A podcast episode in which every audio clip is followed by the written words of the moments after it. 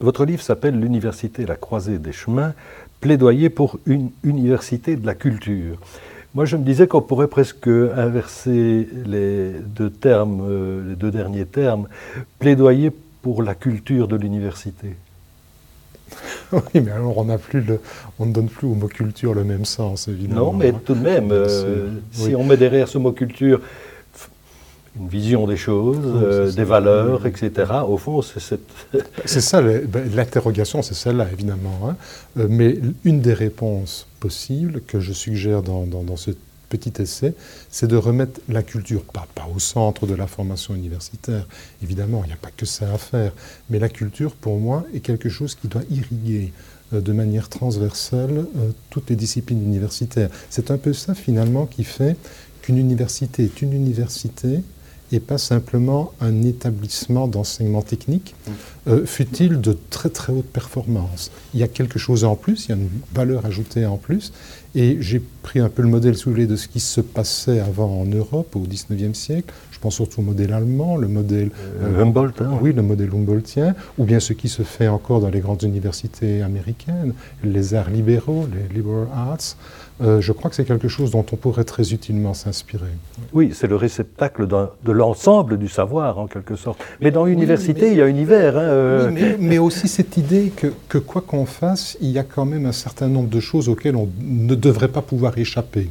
Euh, par exemple, c'est tout à fait normal, je crois que c'est parfaitement acquis aux États-Unis, vous n'allez pas faire un, diplôme en, médecine, une formation chez les ingénieurs ou, droit sans, sans avoir eu euh, des cours de littérature, sans avoir eu des cours d'histoire, sans vous être frotté un peu à de la philosophie. Voilà, donc euh, moi je pense que c'est ça peut-être qui manque un petit peu dans l'esprit européen, parce qu'on a voulu, euh, surtout ces derniers temps, ça s'est accentué je pense ces, derniers temps, on a vraiment voulu être utile. mais c'est une probablement pas une très bonne compréhension de ce qu'est l'utilité. C'est une utilité immédiate.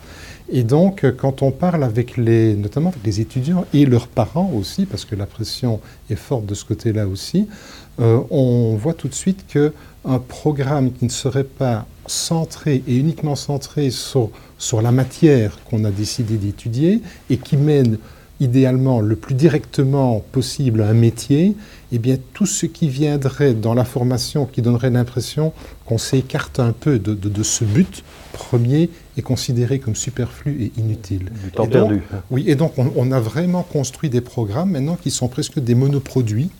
Et donc, aller dire, par exemple, à quelqu'un qui fait des études de médecine, est-ce que vous ne pensez pas que ce serait pas mal d'avoir peut-être un peu autre chose pour vous ouvrir un peu l'esprit? Oui, oui, d'accord. Pourquoi pas, mais qu'est-ce que ça implique? Ben, Fatalement, il faut faire de la place dans les programmes. Il y aura peut-être euh, un cours en moins, ou peut-être un cours va peut-être perdre un peu d'importance. Alors là, tout, de suite, alors euh, on pense qu'on sera, oui, on pense qu'on sera moins bien formé dans le domaine médical si on n'a pas eu exactement. on peut entendre jusqu'à un certain point ce discours, mais moi je suis très attentif à ce qu'il euh, y ait encore un esprit universitaire. Vous comprenez ce que je veux dire?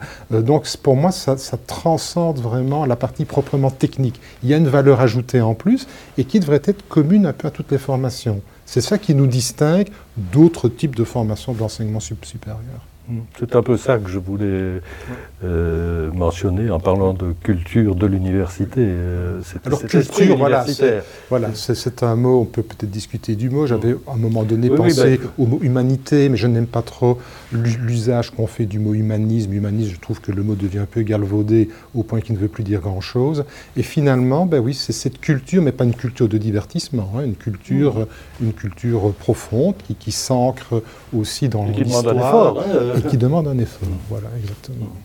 Mais bon, vous partez bien entendu d'un constat euh, qui est. Euh, enfin, vous partez d'abord euh, d'une sorte de définition de l'objet, hein, parce que oui, c'est la première. Scientifiquement, des... Ben oui, c'est la première des choses à faire, bien entendu. Bon, il y a université et université, dirais-je, hein, selon les lieux, les, les, temps, les endroits, etc. les différentes culture locale aussi. donc, de quoi parlez-vous? Donc, il faut d'abord voir un peu la, genèse de, ce petit ouvrage. nous avons eu la, chance et l'honneur d'organiser à Liège en, en, août dernier la première conférence mondiale des humanités. C'est une manifestation donc mondiale, il y avait 1200 participants, ce, qui n'était pas mal, et c'est organisé en collaboration et en étroite coopération avec l'UNESCO. Donc l'UNESCO a un, programme, un agenda pour le 21e siècle, donc ils ont un certain nombre d'axes prioritaires, et nous étions aussi en cheville, c'est en quelque sorte notre donneur d'ordre, euh, un organisme qui s'appelle le CIPCH, qui est le Conseil international pour la philosophie et les sciences humaines, qui, est une émanation euh, de l'UNESCO. Et le, centre du congrès a vraiment été la place des sciences humaines, ou ce qu'on appelle les humanities en anglais, dans la société. Et on est parti d'un premier constat, c'était qu'on était finalement très peu présent dans le débat public. Que, à une époque où pourtant on fait constamment appel à des experts, euh, sur tout type de questions, finalement, les experts sont soit des experts techniques, mais quand on vient alors essayer de, de, décrypter un peu le sens, de, de, voir comment on pourrait interpréter tout ce qui se passe autour de nous, eh bien nous sommes très très peu présents. Alors pourquoi sommes-nous peu présents? Peut-être parce qu'on ne nous invite pas, mais peut-être aussi, peut-être parfois un peu balayé devant notre porte, peut-être ne sommes-nous pas assez proactifs. Et donc ce congrès, c'est cette première conférence mondiale des humanités qui a eu des conférences préparatoires pendant deux ans en Chine, au Mali, au Brésil, euh, en, France, auxquelles j'ai pu participer. Nous, avions, nous avons défini comme ça cinq axes prioritaires. Et c'est un peu de toute cette réflexion qui m'a occupé pendant deux ans qu'est né alors cet essai. Donc quand je dis l'université à la croisée des chemins, c'est pas l'université de Liège, certainement pas. C'est même pas l'université en communauté française. Ça se veut une réflexion plus large sur l'université, avec évidemment pour moi des modèles de réflexion, parce que ma compétence est limitée à cela, qui sont essentiellement le modèle de l'université européenne et de l'université nord-américaine. Je connais beaucoup moins bien euh, les réalités dans d'autres pays. Donc c'est un peu ça le cadre général, si vous voulez, de l'ouvrage. Alors bon, maintenant on en arrive au constat. Euh, c'est probablement aussi un constat qui doit être euh, nuancé selon les endroits. oui, mais il y a quand même, me semble-t-il, des lignes de force qu'on retrouve un peu partout. Par exemple, euh, et on en pense ce qu'on veut, mais il y, a des constats, je crois qu'on sera d'accord pour, pour les faire. on est quand même un peu dans un système où on assiste à une marchandisation du savoir. Ça, je pense que c'est clair. L'enseignement devient de plus en plus considéré comme une marchandise, comme le reste. Et donc, on a alors tout ce qui va avec un objet qui est considéré d'un point de vue économique. Donc, quand on en est là, ben, tout de suite, les critères de rentabilité vont se poser. Donc, on va peut-être faire une hiérarchie entre les disciplines, entre celles qui, entre rapportent et celles qui rapportent moins. Donc, celles qui rapportent sont peut-être celles qui sont utiles, entre guillemets. Comment savoir ce qui est intéressant, ce qui est moins intéressant? Ben, Vous devez alors développer des systèmes d'évaluation. Et c'est tout le problème qui se pose sur hein. les fameux rankings. Et le dernier ranking, euh, celui du Times, vient juste de sortir. Donc euh, voilà, c'est l'actualité. Chaque année, nous avons les rankings. Nous en avons deux ou trois comme ça qui font la pluie et le beau temps euh, au, niveau mondial on peut avoir différentes attitudes. On peut par exemple contester les rankings, et je crois qu'il faut le faire sur leur méthodologie. Euh, qu'est-ce que ça mesure exactement? Ça ne mesure pas tout. Il y a des pans entiers du savoir qui ne sont pas du tout pris en compte. Et en particulier les Surtout dans les sciences humaines, parce que, à nouveau, c'est un grand système, si vous voulez. Donc si vous êtes hors du système, vous êtes hors pour tout. Donc comment ça fonctionne? Ben, Pour pouvoir établir un classement, on regarde par exemple les performances en recherche. Mais les performances en recherche, il faut qu'elles soient elles-mêmes évaluées. Donc il y a des systèmes pour, les mesurer. En général, on regarde les revues. Pas tellement les, monographies, mais les revues. Et donc les revues, elles font elles-mêmes l'objet d'un classement. Et puis, si un article est abondamment cité, ça peut se mesurer aussi. Mais les sciences humaines ne sont pas dans ce système-là, ou très peu. Donc, quand vous avez une université qui est par exemple assez forte dans certains domaines des sciences humaines, elle n'est tout simplement pas sur le radar. Donc on peut déjà se poser cette question-là. On peut aussi se demander si ce type d'évaluation euh, chiffré et correspond vraiment à quelque chose, même là où ça s'applique. C'est des tas de questions comme ça qu'on peut se poser. Mais une attitude qui consisterait à dire qu'on ignore tout ça comme si ça n'existait pas, si vous êtes à la tête d'une institution, ce n'est pas la bonne attitude non plus, parce que ça existe. Et ça conditionne déjà maintenant, même en Europe, un certain nombre de types de collaborations que vous pouvez nouer. Ça conditionne la qualité ou le type d'étudiants que vous pouvez avoir. Vous savez, il y a des universités on dit simplement à leurs étudiants, vous ne pouvez pas aller faire un postdoc ou, ou dans un séjour dans des universités qui n'ont pas au moins tel classement dans le ranking. Vous ne pouvez pas nouer des collaborations de recherche avec certaines universités si vous n'êtes pas au moins dans les X premières places du ranking. Tout simplement, il n'y a pas de communication possible. Donc la voie est assez étroite. Il faut à la fois concilier le modèle, jouer avec le modèle, et en même temps le critiquer, et même le critiquer puissamment, pour essayer de le faire évoluer vers des choses qui sont pour nous plus acceptables.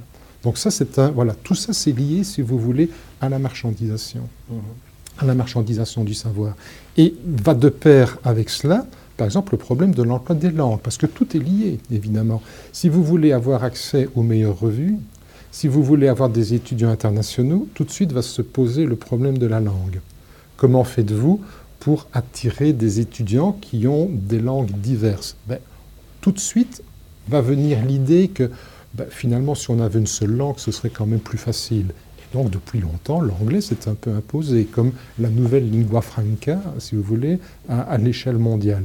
Et donc, notamment dans les sciences euh, exactes, dans les sciences du vivant, les sciences et techniques, si vous voulez avoir une audience un peu internationale, il faut publier en anglais et les meilleures revues sont en anglais. Donc c'est un effet d'entraînement, si vous voulez, un effet boule de neige. Alors vous me direz, bon, est-ce que c'est si grave que ça? Ben oui, quand même, parce que je pense que dans certaines disciplines, et notamment dans tout ce qui est sciences humaines, le multilinguisme va de pair avec la multiculturalité, horriblement à dire, à prononcer en tout cas, et ça participe, je crois, de la pluralité des points de vue.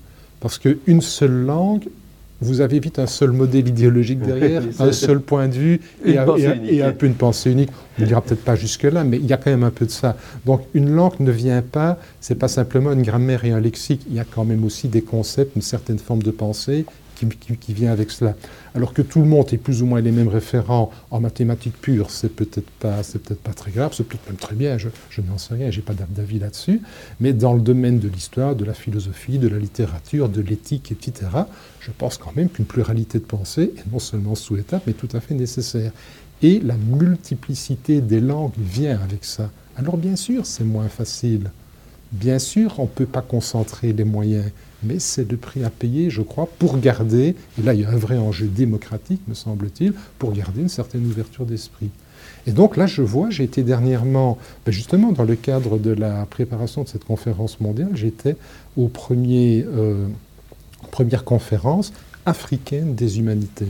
Donc ça se faisait à Bamako, au Mali, et beaucoup d'intervenants euh, donc l'Afrique, vraiment, tout le continent africain était représenté là-bas. Le problème des langues était un problème important. Comment puis-je, dans, la langue de mon pays, faire aussi de la recherche et diffuser de la recherche? Et on venait, alors ça c'était ça qui était très intéressant, on montrait, certains intervenants montraient comment l'emploi d'une langue conditionnait des modes de pensée. Donc c'est pas juste... Euh, c'est pas interchangeable, en fait, les, langues, hein, vous comprenez bien ce que je veux dire. Et donc, pour aussi, donc ça c'est le premier point. Deuxième point aussi, dans un certain nombre de domaines, l'esprit de finesse est extrêmement important. Et ça, dans une langue qui n'est pas la vôtre, c'est quand même très très difficile à réaliser.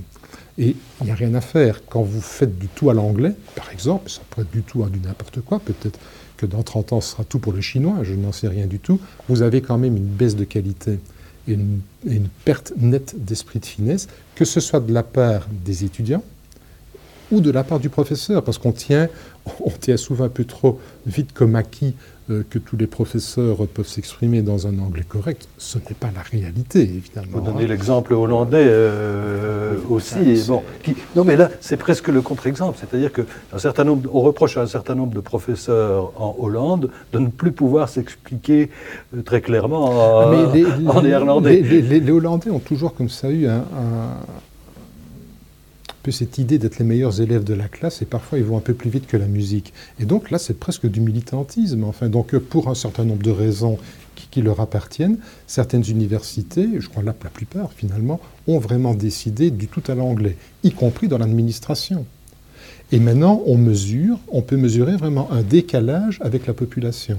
Donc c'est quand même un peu, un peu embêtant quand vous avez un médecin qui va en consultation et qui n'est plus capable euh, de dire exactement euh, ce qu'il faut en néerlandais à, un patient d'un village et qui peut-être va avoir lui-même des problèmes à comprendre ce que le patient va lui dire. Il y a, euh, dans le domaine des sciences de l'ingénieur, il y a des, architectes qui n'ont juste plus le vocabulaire, parce qu'ils ont tout fait en anglais, pour s'exprimer et, détailler un peu à leurs clients néerlandophones ce, ce qu'on va faire. Donc il y a vraiment un véritable enjeu démocratique, me semble-t-il. Mmh. Qu'on peut probablement... C'est le problème de Babel. Hein, oui, c'est sûr, mais qu'on peut probablement aussi combiner à un autre problème, euh, et qui me rappelle un souvenir personnel. Il y a au moins 30 ans, euh, j'étais devant plusieurs recteurs d'université auxquels j'avais demandé euh, quel est, selon vous, le problème fondamental à l'entrée de l'université, et qui m'avait, de façon tout à fait unanime, répondu la maîtrise du français. Oui, de la, de la langue les gens en tout cas. oui, dans ce cas-ci, c'était le, français, mais bon, ces gens ne comprennent plus euh, leur propre langue et ne manipulent plus leur propre langue, et c'est un gros problème, parce qu'ils ne comprennent pas ce qu'on leur demande. Mais ça reste vrai maintenant donc, euh, moi, je suis d'abord professeur d'égyptologie, donc j'enseigne la langue euh, supportée par les hiéroglyphes, donc l'égyptien ancien. Il est maintenant impossible d'enseigner de, cette langue-là, mais ce serait vrai pour le latin, pour le grec ou pour n'importe quelle langue, il faut d'abord commencer par faire de la grammaire française. Mais des choses élémentaires. Il faut d'abord commencer par rappeler ça. Donc on ne peut plus considérer qu'il y a là un, acquis, sur lequel on peut se fonder. On commence d'abord par faire de la grammaire du français.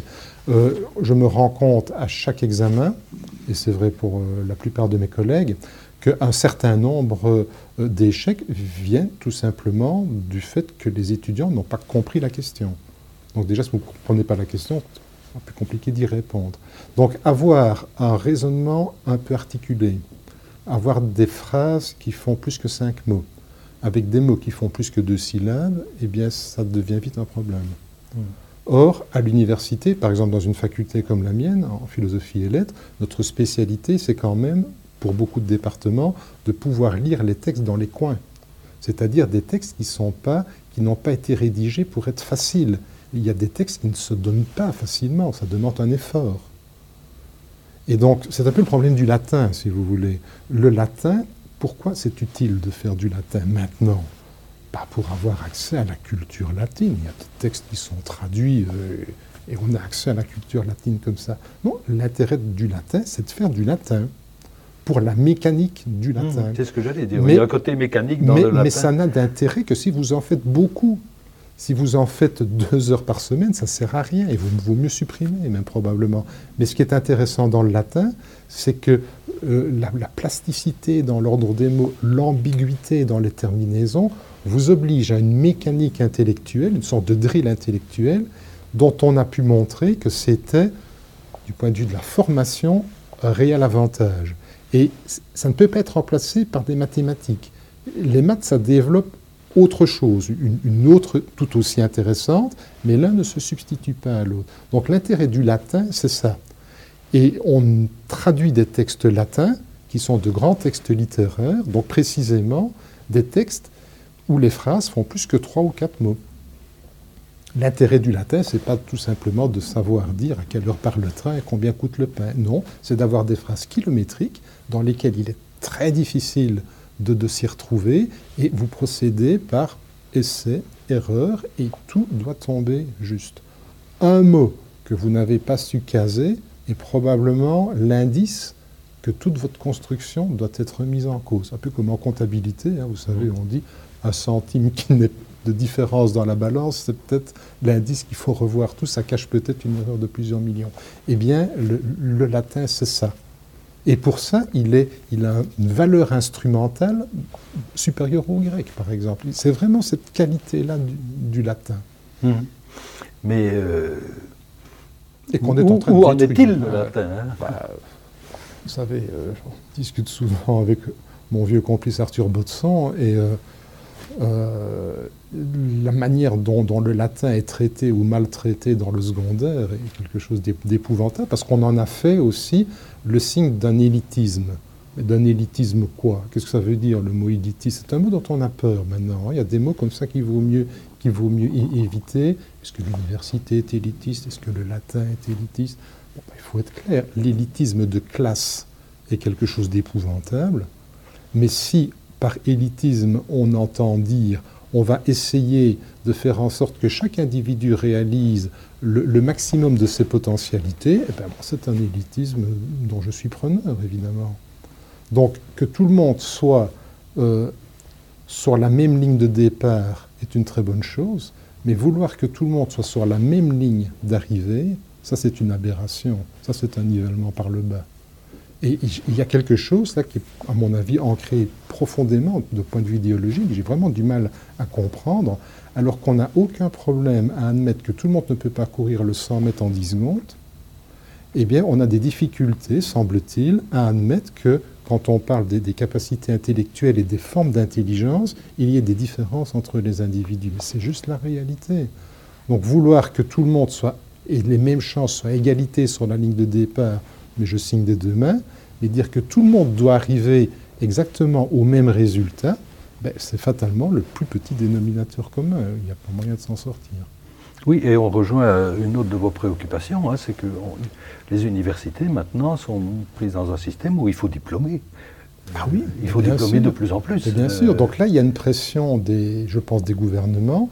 C'est plus accentué dans, dans, certains pays que dans d'autres, mais il faut diplômer. Et donc, bien sûr, c'est aussi une fonction de l'université. L'université est là pas uniquement pour former des chercheurs de carrure internationale, elle est là aussi pour fournir à la société les avocats, les médecins, les professeurs, les architectes, que sais-je encore, dont la société a besoin. C'est son rôle aussi, évidemment. Mais la particularité de l'université, c'est que l'enseignement et la recherche sont vraiment les deux faces d'une même pièce. Et elles sont en osmose et en dialectique perpétuelle. Donc ce qui fait le propre de notre enseignement, c'est que tout ce que nous enseignons est constamment irrigué, remis à jour, questionné par la recherche. Et dès la première année, nous mettons les étudiants en contact avec la recherche. Ils sont peut-être pas encore capables d'en faire de manière euh, très très pratique, mais on peut au moins démonter les mécanismes et déjà bien leur faire sentir que euh, tout ce que nous enseignons, en fait, sont des hypothèses, après tout. Hein. donc tout, tout, peut être modifié, voire complètement remis en cause par les résultats d'une recherche. Ça, c'est vraiment la spécificité de l'enseignement universitaire. Le doute fécond et la curiosité omniprésente. Oui, et l'esprit critique aussi, mmh. parce que c'est quelque chose dont, je discute un peu aussi, je crois, dans cet essai. Euh, c'est vraiment le, la perte d'esprit critique que, nous avons maintenant, et avec tout l'enjeu démocratique qu'il y a derrière. Donc l'accès à l'information. Euh, et c'est pour ça que je pense que la culture, mais au sens large avec les humanités, euh, doit vraiment être présente de manière transversale dans tous les compartiments de l'université. Moi, je suis quand même frappé par la manière dont euh, l'accès à l'information se fait. Maintenant, comment les gens s'informent-ils? Puisque nous sommes tous des, citoyens, nous devons prendre des décisions, nous sommes amenés à voter, donc nous sommes des acteurs de la vie civile. Et pour ça, à moins de versé dans ce que certains ont appelé la démocratie des crédules, euh, comment faire en sorte que les décisions que je suis amené à prendre soient complètement informées? Eh bien, quand vous voyez les... Et correctement informées. c'est ça. Et donc, un, l'accès à l'information, et deux, un retour critique sur l'information. Donc ça veut dire que je dois apprendre à décoder les médias. Il faut décoder Internet. Et tout ça prend du temps. Et on revient à des problèmes dont nous avons parlé. Si par exemple toute votre information ne consiste qu'en quelques textes, généralement bref, rédigés dans votre langue, et que vous n'êtes pas capable éventuellement de recouper l'information avec des sources qui viennent d'autres langues, c'est déjà un appauvrissement. Si vous n'êtes pas capable, parce qu'on ne vous en a pas donné les outils, de, décoder l'information, vous allez tout prendre... Euh, tout prendre comme ça, euh, au premier degré. Or, vous savez très bien que la plupart maintenant des gens, euh, malheureusement ou heureusement, je ne sais pas, mais leur première source d'information, c'est Internet. la, première, la moindre question que vous posez sur un moteur de recherche vous donne généralement des dizaines de milliers de réponses. La plupart des gens ne vont pas au-delà de la page 1 réponses. Or, les réponses, elles ne viennent pas dans un ordre quelconque. Il y a des algorithmes qui vous proposent ça. Autrement dit, les réponses sont orientées dans un certain sens. Eh bien, si vous vous arrêtez après un, ou deux clics, vous avez une information qui peut être orientée. Et tout tout le discours sur les fake news que nous avons depuis quelques années, je ne sais pas si vous avez suivi ça, mais très, très dernièrement, l'enquête aux États-Unis sur les interférences possibles euh, de la Russie dans l'élection américaine ont donné lieu ces derniers temps à de nouveaux développements. Et on a pu révéler, c'était dans le Washington Post de la semaine dernière, je crois, euh, une véritable troll factory. Donc, c'est une, usine à trolls, si, si, vous voulez. Euh, donc, c'est du côté de, Saint-Pétersbourg, plutôt de Pétersbourg maintenant. Euh, apparemment, un, endroit où 300-400 personnes travaillaient nuit et jour, 24 heures sur 24 avec des shifts vraiment Big Brother. Avec des faux Google, des faux Facebook, etc. Oui, donc euh, un, journaliste de Washington Post a réussi à retrouver un de ces gars-là et à l'interviewer. Et alors, euh, cette personne racontait qu'on leur donnait tous les jours un certain nombre d'informations vraies, et eux, leur mission, c'était de rédiger de petits textes courts, une centaine de pages, disant exactement le contraire de ce qui était là. Eh bien, je pense que l'université, elle a un rôle à jouer. Et ça, c'est plutôt le job des sciences humaines, je pense. Oui, parce que bon. Mais que ce soit confiné dans les filières de sciences humaines serait une aberration. Je veux dire qu'on divise souvent sciences exactes et sciences humaines, euh, mais enfin maintenant on peut mettre, oui, mais enfin on peut mettre les sciences du vivant, euh, par exemple. Euh, on ne sait bon où sont-elles exactement là, dans, cette division-là. Hein, bon, on a, disons qu'on a, oui, on, joue souvent avec une division binaire sciences exactes. Sciences inexactes, je ne sais pas, oui, sciences humaines, voilà, ou les sciences dures, les sciences molles, alors, je ne sais pas très bien ce qu'il faut dire, mais beaucoup d'universités et beaucoup de centres de recherche travaillent plutôt avec une division ternaire maintenant, euh, sciences humaines, sciences et techniques et sciences du vivant. Hein, donc euh, ça, ça, redivise déjà les choses d'une manière un peu différente. Hein. Mm. Mais euh, je crois que c'est de plus en plus contesté. Et donc maintenant, la, recherche est de plus en plus interdisciplinaire. c'est un mot sur lequel il faut venir aussi, bien et, Et l'interdisciplinarité est quand même un moyen de décloisonner les, petits départements de recherche, mais ce décloisonnement va même, transcende même les, grandes divisions en, secteurs. Donc maintenant, il y a beaucoup de projets de recherche qui font interagir les trois grands secteurs, sciences et techniques, sciences du vivant, sciences humaines. Donc euh, je crois que le modèle est vraiment en train d'évoluer et probablement évoluer dans le bon sens, mais avec un caveat quand même, une petite précaution. Euh, je suis quand même sensible euh, au fait que même, enfin, l'enfer est pavé de bonnes intentions, hein, comme on dit. Donc, euh, l'interdisciplinarité, c'est quelque chose de bien, il n'y a pas de doute à ça. Mais dire que toute recherche doit nécessairement être interdisciplinaire, il y a là encore une sorte de dogmatisme contre lequel il faut s'élever. Donc moi, je plaide aussi pour le droit, dans certains types de recherche, à être très monodisciplinaire et ne pas imposer l'interdisciplinarité. Autrement, ça amène à quoi? Ben, Ça amène à des contorsions qui sont quand même un peu ridicules dans certains cas, où on vous dépose des projets de recherche soi-disant interdisciplinaires, parce qu'on se dit que si on ne joue pas ce jeu-là, on n'est pas susceptible d'avoir un financement. Et donc, dans, quand même, dans un certain nombre de cas, c'est un grand écart quand même intellectuel. Pense qu'il faut se dispenser de ça. Il faut reconnaître qu'une recherche interdisciplinaire non seulement est souhaitable, mais s'impose dans un certain nombre de domaines. Il faut voir que dans d'autres cas, l'intérêt peut être là, mais relatif, et que dans une dernière catégorie, c'est parfaitement inutile, et que si on faisait ça, ce serait une perte de temps. Vous voyez? C'est un peu comme le recours aux techniques. Est-ce que toute recherche, pour être crédible, doit nécessairement produire des bases de données, des, feuilles Excel et, des valeurs numérisées. Non, il y a aussi de la place pour des recherches qui vont dans d'autres directions. Et c'est vrai aussi pour l'enseignement. Est-ce que l'enseignement doit nécessairement se faire par les nouvelles technologies, par des grands learning center, etc. Et je suis tout à fait pour ce, genre de choses. Mais à nouveau, je ne veux pas, je ne voudrais pas que mon université, par exemple, que tout le monde marche au pas dans la même direction. Je plaide aussi pour la possibilité, possibilité pour un prof, par exemple, de littérature, d'entrer dans sa classe juste avec, euh, avec le texte qu'il va devoir commenter. C'est très bien comme ça aussi. Mais en revanche, ce qui est important, c'est que les étudiants soient peut-être exposés à une, une grande diversité de formes d'enseignement. Donc je ne voudrais pas qu'il n'ait que ça, comme je ne voudrais pas qu'il n'ait que, que, des systèmes extrêmement sophistiqués sur le, le plan technique. Vous savez, un prof dans un grand auditoire, un auditoire de, de 400-500 personnes, et que ce soit en médecine, en biologie, même dans, les sciences exactes, qui va vraiment faire son cours en présentiel, qui va mouiller son maillot, comme on dit. Je pense que les étudiants perçoivent ça et sont vraiment très très accrochés. Autre chose que du podcast, hein, ça.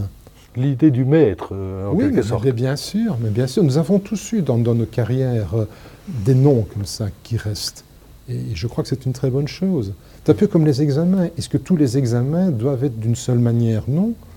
Je crois qu'à nouveau, qu'un étudiant soit exposé à des questions euh, ouvertes dans un examen oral, mais que parfois il ait euh, une composition écrite à rédiger, et puis des, des QCM pour autre chose, et puis euh, de, devant un jury des examens plus de style, de type intégratif, eh bien, si on devait en privilégier un mode, ce serait une catastrophe, mais un peu de tout. Mmh. C'est ça la réalité. On vient de parler d'une espèce de mot un peu tarte à la crème aussi, hein, qui est euh, l'interdisciplinarité, mais euh, au fond, vous n'êtes pas contre une autre tarte à la crème, si je puis dire, qui est la flexibilité. C'est ce que vous nous dites. Euh, oui, c'est ça. Au fond, c'est-à-dire que mais, mais la le reproche que vous faites, c'est qu'on traite un peu tout le monde de, la même manière et de, façon, et de façon un peu simpliste. Parce que hein. c'est plus facile à, gérer. On dit voilà, l'université va aller dans telle direction. Or, euh, je pense qu'il faut garder bien sûr de la souplesse et de la flexibilité, ne serait-ce que parce que si vous imposez à un collègue des modes de fonctionnement qui n'a pas accepté et intégré de manière vraiment euh, librement consentie et pleine, ça ne va de toute façon pas donner de bons résultats. Donc je crois qu'il faut avoir beaucoup de choses dans la boîte à outils, il faut donner le choix, et, et bien sûr il faut parfois aussi un peu évaluer, ce n'est pas simplement dire, écoutez, moi, ma liberté académique, c'est de faire comme ça et je fais n'importe quoi. Non, votre liberté, c'est de choisir les modèles qui vous conviennent le mieux, mais dans les modèles que vous aurez librement, de manière librement consentie, que vous aurez choisi, vous devez exceller, évidemment, dans ce domaine. Mmh. C'est évident. Euh, vous évoquiez une chose fondamentale aussi, qui était la recherche des budgets. Euh, hein, et, on rejoint, et on rejoint ce que vous dites à l'instant même, c'est que euh, mais tout ça demande du temps. Hein, et il y a un paradoxe au fond, voir un chercheur brillant qui se retrouve à la tête d'un laboratoire et qui passe son temps à chercher en quelque sorte des clients pour pouvoir maintenir euh, son laboratoire en état de fonctionner et qui fait donc de moins en moins de recherches. Ça, c'est l'évolution des carrières et, et qui mettent parfois donc les, les, collègues dans... Là aussi, ils sont un peu à la croisée des chemins devant des choix qui sont parfois un peu douloureux. Donc c'est vrai que euh, l'évolution des carrières fait que parfois à certains stades de votre vie, vous allez devoir diriger euh, non seulement un labo, mais parfois une structure un peu plus grande.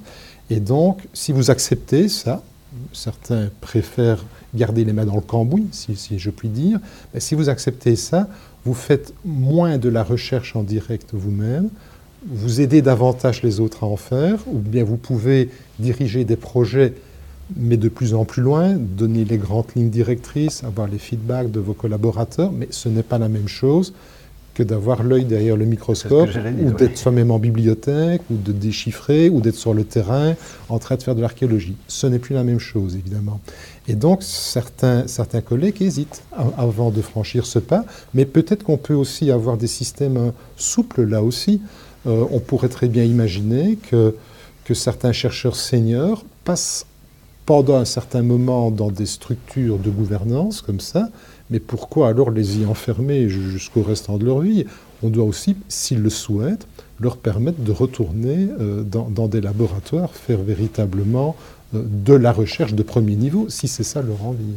Parce que je pense aussi que euh, si vous êtes dans une fonction de management, après un certain temps, et chez certains ça peut venir assez vite, vous perdez complètement le contact de la réalité. Moi je pense quand même que pour diriger par exemple une institution comme une université, il faut avoir été soi-même un grand chercheur.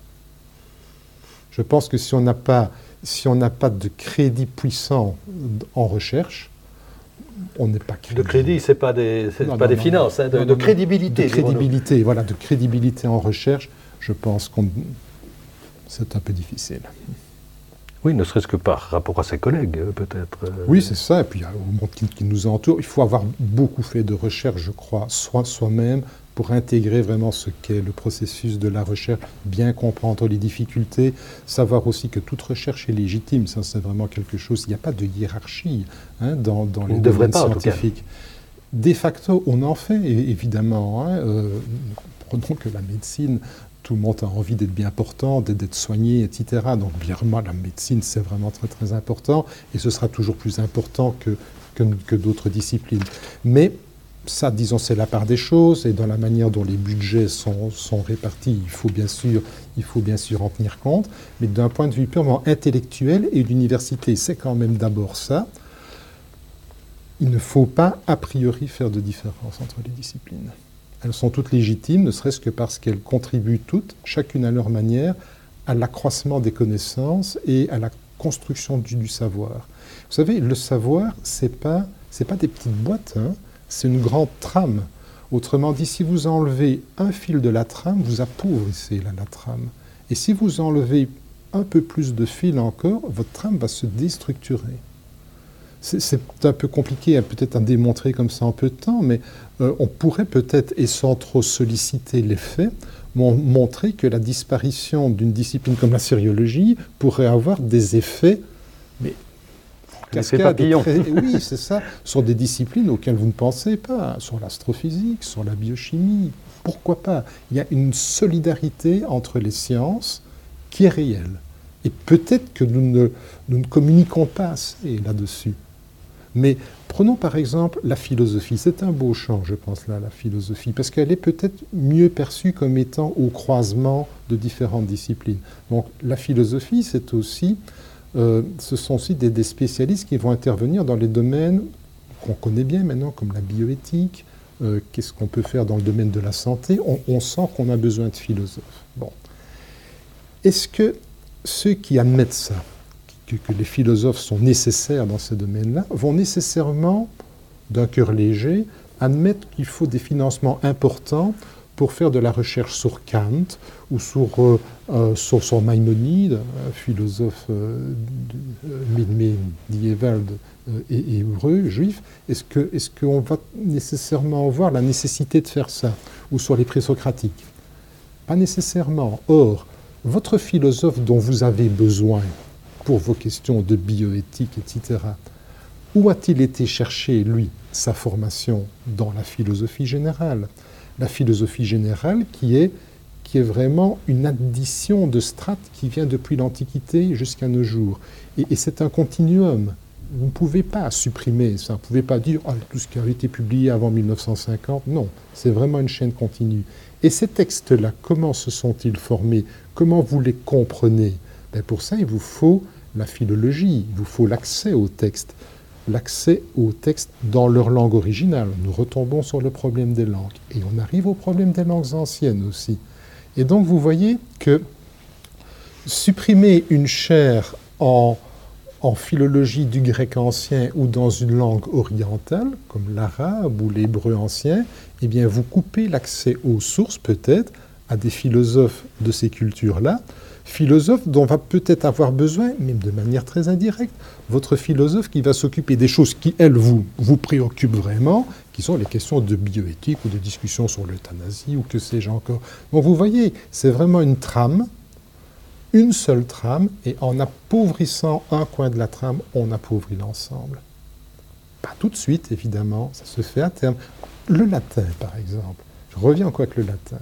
Je suis en train de m'occuper pour l'instant, c'est une question tout à fait annexe, mais de, la réception des, hiéroglyphes à la Renaissance, au XVIIe et au, XVIIIe siècle. Vous seriez étonné de voir le nombre d'écrits venant de ces époques-là qui sont encore en latin et qui, bien sûr, n'ont jamais été traduits.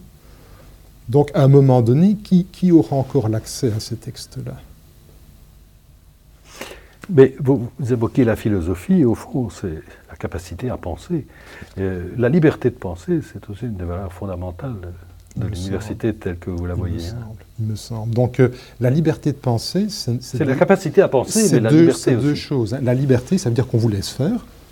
Il y, a des, il y, a des, endroits où on ne vous laisse pas faire. Mais ce n'est pas parce qu'on vous laisse faire que vous avez les capacités de penser un peu correctement. Ça, ça s'apprend aussi.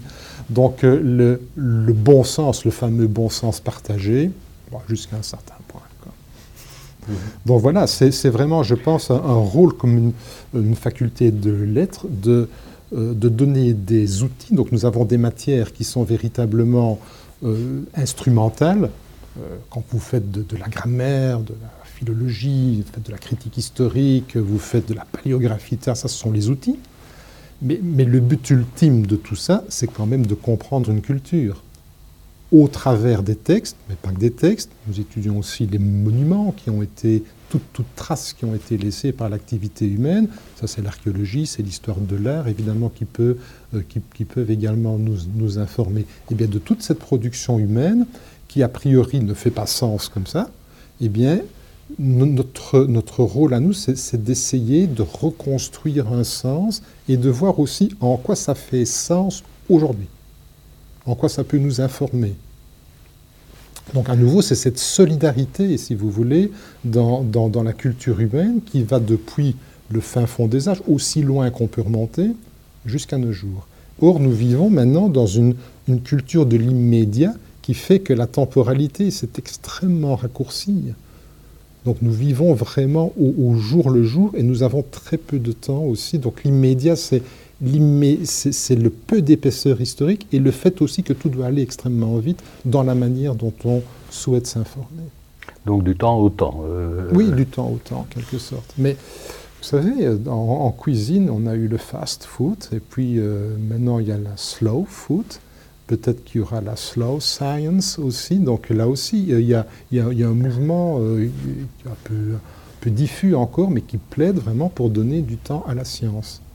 Or, les organismes de recherche ne fonctionnent pas comme ça. Ils veulent qu'on rentre des projets avec euh, généralement un horizon à 3-4 ans. Or, parfois, vous avez notamment en sciences humaines, mais c'est vrai aussi dans d'autres domaines, il y a des projets à très long terme. Euh, si vous travaillez par exemple sur la euh, sur la fusion. Ce sont des projets à très long terme avec de gros investissements. Mais souvent, les organismes de recherche vous financent pour des périodes relativement courtes. Donc, qu'est-ce que vous faites? De manière un peu artificielle, puisque vous ne pouvez pas vendre tout votre saucisson, ben vous coupez des tranches dans votre saucisson. Et vous essayez de vendre une tranche, et puis une tranche après l'autre. Et puis quand vous avez fini, vous essayez de reconstituer votre saucisson. Bon, le résultat, est ce qu'il est. Hein. Mais ce qui est peut-être un peu positif, c'est que même ceux qui réclameraient le plus volontiers de cet utilitarisme sentent bien aussi quand même le danger de ce strict utilitarisme. C'est pas toujours les mêmes. Hein, donc dans... Non, non, mais enfin, je veux dire qu'à certains égards, quand même, on entend des gens se dire, oui, mais enfin, euh, c'est c'est pas parce qu'on a un spécialiste des, des, des pigments colorés qu'on aura un Van Gogh. Enfin, non, non c'est quelque chose de différent. Mais, mais, mais, oui, oui, mais, enfin, je, je, comprends bien votre question, mais je ferai une, une différence. Il y a d'une part ceux qui, on va dire, administrent la recherche au plus haut niveau, que ce soit dans des organismes européens ou régionaux ou nationaux, peu importe. Je suis un peu méfiant. Mais alors, je vois du côté du monde de l'entreprise mais c'est à cela que je faisais allusion. Du côté du monde de l'entreprise. Eh bien, euh, dans des domaines où la créativité ou l'inventivité est extrêmement importante, même dans des matières extrêmement techniques, eh bien, avoir des ingénieurs, parce que c'est souvent dans ce domaine-là, qui sont vraiment formatés et, qui sont probablement excellents hein, dans, là, dans les matières qu'on leur a données, mais je crois qu'on voit assez vite les limites de, ça. Et que la créativité qu'on va demander, parce qu'il faut quand même inventer les, les produits de demain, eh bien cette créativité, elle peut être stimulée par d'autres types de formations. Et là, on retrouve la formation qu'on peut avoir en, lettres, par exemple, mais aussi, et ça fait écho alors au sous-titre de, de l'essai, à la culture de manière générale. La culture est quand même la grande absente de notre enseignement, depuis le primaire jusqu'à l'université. On considère que si vous voulez avoir un éveil à la peinture, un éveil à la musique, un éveil à la danse, eh bien ça, ce sont des activités que vous faites sur le côté. On considère que ça ne fait pas partie de la formation. Avec ce slogan bien connu, l'école ne peut pas tout faire. Hein, bon.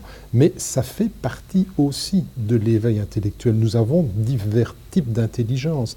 Et donc, pouvoir éveiller et développer la créativité de quelqu'un, eh bien, vous vous n'avez aucune idée à quoi il va pouvoir l'appliquer plus tard. La seule chose dont vous pouvez être sûr, c'est que vous n'avez pas perdu votre temps. C'est un atout que vous donnez. Eh bien, ça, euh, je, vois que dans, dans le monde, des, chefs d'entreprise euh, sont, sont, très, très, sont, sont, très alertés par ça. Et on a comme ça eu un, exemple très, très vif, c'est au Japon. Euh, où il y a, a 3-4 ans, le gouvernement japonais a eu cette idée vraiment surprenante de diminuer, voire de supprimer mmh. complètement les facultés de lettres et de sociologie. Et donc de concentrer les moyens sur les facultés dites techniques, parce que c'était ça qui, dans l'esprit du, Premier ministre, était euh, directement en phase avec les besoins de l'économie. Eh bien, on a eu des réactions pas des académiques, ça c'était normal, mais de manière un peu plus inattendue, de grands chefs d'entreprise, mais de, vraiment de sociétés multinationales, qui ont non, c'est pas ça qu'il faut on ne va pas dans la bonne direction. On a besoin de, ces disciplines-là et on a besoin qu'elles irriguent les formations en technique, en sciences et techniques. D'où il faut communiquer. oui, c'est sûr. Mais bon, euh, on n'aura pas fait le tour de, tout ce que vous énumérez, hein, au, fond, comme à la fois euh, problèmes existants, possibles, à venir, euh, etc. Bon, euh, on ne peut que renvoyer au, livre, bien entendu, mais n'empêche qu'il reste la question quand même de l'autonomie, hein, après tout des universités. Vous plaidez pour la rendre aux universitaires, somme toute. Mais, bon, ceci dit, on est quand même dans un monde tel qu'il est. Bon, il y a la politique, il y a les finances, etc. Bon, il faut bien combiner tout ça. Là, alors, vous m'obligez à aller dans, un, dans des considérations qui sont plus belgo-belges ou même plus communauté française. Donc là, nous sommes évidemment dans un système dit de l'enveloppe fermée. Hein, bon, tout le monde sait ça. Donc, euh, il y a un budget qui est consacré euh, aux universités, voire peut-être demain à l'enseignement supérieur de manière générale. Et toute initiative qu'on peut avoir dans un domaine, euh, bah, si on veut y consacrer quelques moyens, par définition, ce sera des moyens en moins pour, pour d'autres euh, d'autres domaines. Donc ça, c'est le modèle dans lequel nous sommes, euh, avec, un, avec un pouvoir politique qui est quand même, pour certaines universités, plus fort que dans d'autres, puisque dans certains cas, le pouvoir politique est directement le pouvoir organisateur de l'université, ce qui fait que oui, le, politique est extrêmement présent dans, les universités par des décrets. Donc euh, lorsque euh, on publie le, décret de Bologne, le décret paysage, peut-être encore d'autres décrets qui vont arriver, ben, c'est une norme légale qui va s'imposer euh, aux universités. Il y a des concertations, évidemment, euh, avec, les, universités, mais enfin, c'est quand même parfois des modèles que nous n'avons pas choisis et, qui nous sont imposés. Et le financement est conditionné par, par ça aussi. Bon, il y a, d'autres modèles possibles. Il y a des modèles qui étaient plus libéraux, si vous voulez, et qui euh, consistaient à me dire, ben voilà, moi, pouvoir politique, je, je pense qu'il est nécessaire d'avoir des, des universités, mais je leur fais confiance dans une grande partie et je donne les moyens de manière suffisante pour que ces universités puissent se développer. Et je n'interfère pas trop dans leur fonctionnement. Il faut bien sûr certaines règles générales. On sait bien qu'il faut, par exemple, que les diplômes puissent être reconnus. ça impose un certain nombre de mesures. Il faut certaines règles de bonne gouvernance et peut-être que, que c'est aux politiques à les imposer. Mais que le politique aille jusque dans les détails de, certaines filières, dans le détail parfois même de la manière de, faire des cours, je pense que c'est excessif.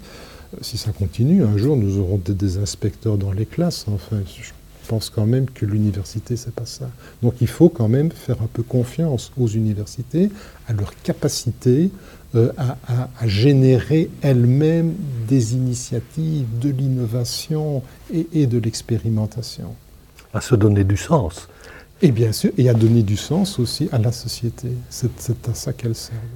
Oui, mais à se donner du sens à elle-même. Oui, à elle-même, bien, bien sûr. Mais voilà, c'est parfois plus facile pour des problèmes de, gestion, mais il y a probablement un peu d'idéologie aussi euh, qui s'y mêle quelquefois, d'avoir des, des universités qui sont davantage vues complètement au service d'une politique particulière que euh, simplement laisser les, donner beaucoup plus d'autonomie aux universités pour développer des, projets.